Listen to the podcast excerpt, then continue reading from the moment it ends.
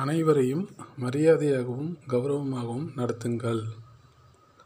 ஏனென்றால் ஏனென்றால் அவர்கள் நல்லவர்களோ இல்லையோ நீங்கள் நல்லவர்கள்.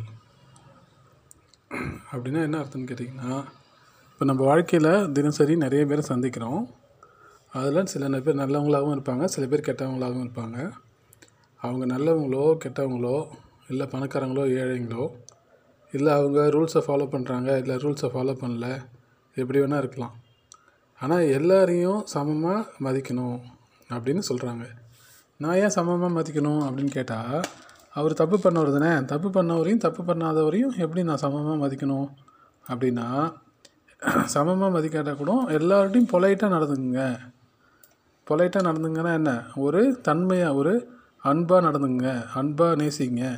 ஏன் எதுக்காக சொல்கிறான்னு கேட்டிங்கன்னா இந்த அன்பாக நேசிக்கிறதுனால அவங்க வந்து ரொம்ப நல்லவங்களாக ஆகிட மாட்டாங்க நீங்கள் ரொம்ப நல்லவங்களாக ஆகிடுவீங்க சரிங்களா? இப்போ சமுதாயத்தில் தவறு பண்ணுற ஒருத்தர் இருக்கார் ஒரு க ஜெயில் கைதி இருக்காருன்னு வச்சுக்கோமே. அந்த ஜெயில் கைதியை வந்து நீங்கள் மரியாதையாக வாங்க. எப்படி இருக்கீங்க? சாப்பிட்டீங்களா? நல்லா இருக்கீங்களா? அப்படின்னு நம்ம கேட்கும்போது உடனே அவர் வந்து எல்லா தப்பும் செஞ்சு அதில் செஞ்சவர் தான் எல்லா தப்பும் செஞ்சதுனால அவர் ஒரே நாள் அவர் உத்தமர் ஆகிட மாட்டார் ஆனால் உங்களுடைய பண்பு உயர்ந்துடும் எப்படின்னா பரவாயில்லையே. அவர் வந்து ஜெயில் கைதி கூட அன்பாக பேசுகிறாருப்பா அவர் ரொம்ப பெரிய ஆள்ப்பா அவர். அப்படின்னு உங்களை பற்றி தான் ரொம்ப சிறப்பாக பேசுவாங்க. இதனால தான் நம்ம வந்து எல்லாரையுமே வந்து மிகவும் தன்மையாகவும் அன்போடவும் பேச வேண்டும். யாரிடமும் கடுமையாக சொற்களை பேசக்கூடாது அப்படின்னு இதில் வந்து சொல்கிறாங்க இதனால் என்னென்னு எது கேட்டிங்கன்னா ஆன்மீகம்னாலே நான் நான் வந்து ஒழுங்காக நடக்கிறேனா? நான் எல்லாரையும் மே- மேலே அன்பு செலுத்துகிறேனா நான் வந்து உண்மையை பேசுகிறேனா நான் நேர்மையாக நடந்துக்கிறேனா? இப்படின்னு எல்லாமே நான் என்ன பண்ணுறேன் அப்படின்றத பொறுத்து தான் ஆனால் பொதுவாக என்ன பண்ணுறாங்க சமுதாயத்தில்?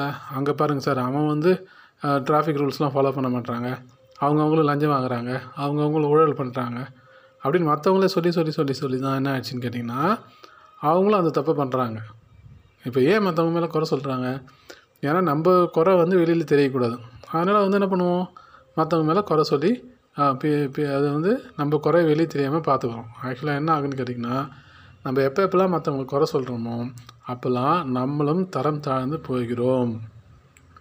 அதனால தான் நாம் வந்து யாரையுமே தாழ்த்தி பேசக்கூடாது. குறிப்பாக நம்முடைய பெற்றோர்களையும் பெற்றோர்கள் மேலே அவ்வளோ குறைகள் இருக்கலாம். குறைகள் பெற்றோர்கள் மேலே குறை சொல்லாத பிள்ளைங்கன்னு யாருமே கிடையாது.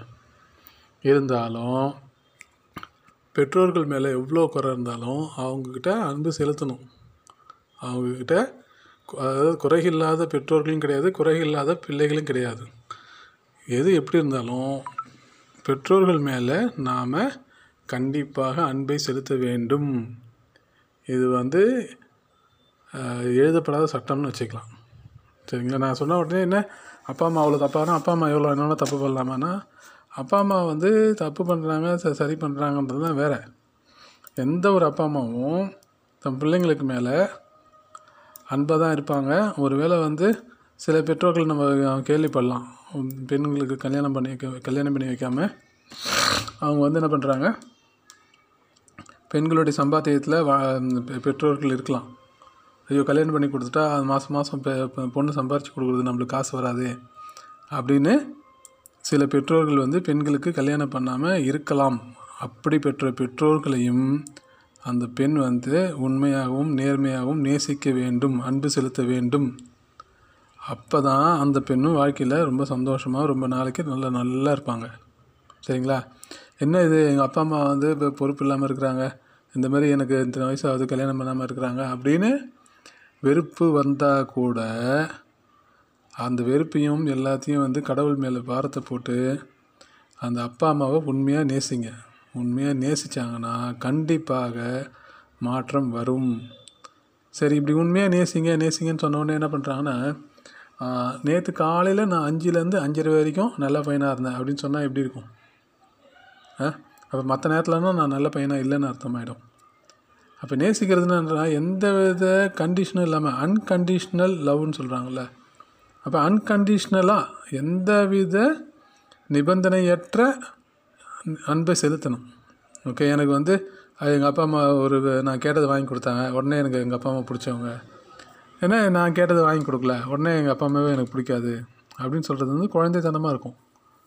சரிங்களா? அதனால் கொஞ்சம் யோசித்து பார்த்தா நம்மளுக்கு என்ன தெரியுதுன்னு கேட்டிங்கன்னா நாம் எல்லாரையும் சமமாக நேசிக்க வேண்டும். குறிப்பாக உடன் பிறந்தவர்களையும் பெற்றோர்களையும் மிகவும் அது அம்மாவை பற்றி பார்த்தா பார்த்தோம்னா அம்மாவை வந்து நேசிக்காத ஜீவன் வந்து இந்த உலகத்தில் எதுவுமே கிடையாது. அதனால் வந்து நான் வந்து அஞ்சு நிமிஷம் நேசிக்கிறேன் இல்லை அரை மணி நேரம் நேசித்தேன் அப்படிலாம் கிடையாது. முழுமையாக முழுமையாக நேசிக்கணும். சரிங்களா? முயற்சி செய்து பாருங்கள் உங்கள் வாழ்க்கையில் சந்தோஷம் கிடைக்கும்.